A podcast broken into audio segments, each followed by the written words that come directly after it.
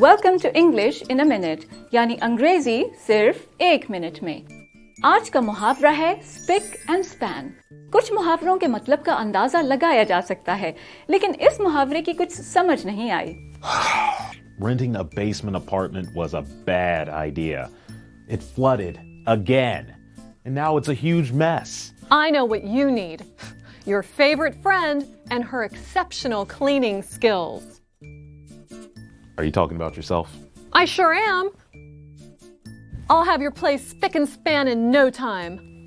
All right.